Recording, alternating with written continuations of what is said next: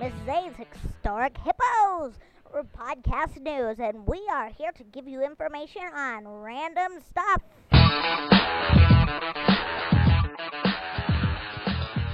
This is Dante saying, We just got a new student. He's the best. His name is Marcus. And he's one of my best friends now. I hope you all have a chance to meet him. Hello. Hello. Hello.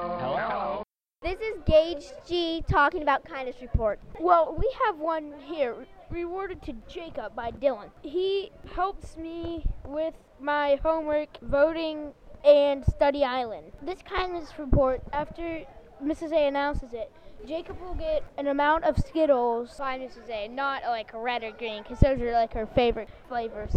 I mean, that is outstanding. This is Jonathan with the joke. Why did the hamburger cross the road? I don't know. Do ketchup with mustard. No.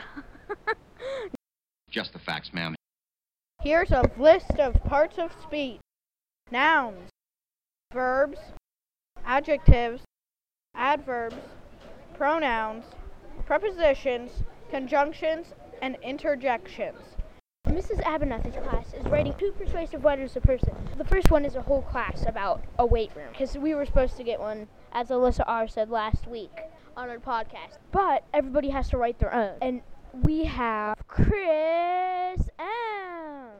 What I'm doing for my persuasive letter is I'm going to do rats in the classroom because I feel that rats are extremely interesting pets with great big personalities that um, like ferrets ferrets have big personalities not like guinea pigs guinea pigs are just like Bleh. and that's one of the reasons and i really would like the rats to be in the classroom once again Well, I'm reporting about mine.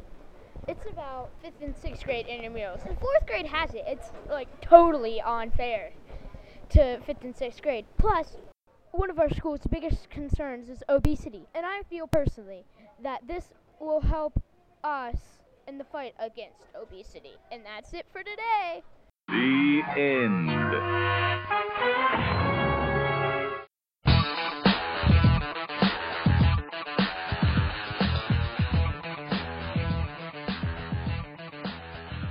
This is Mrs. A's Historic Hippos with the news on sports, things going on in the classroom and school, and just plain out random stuff. Goodbye. Farewell.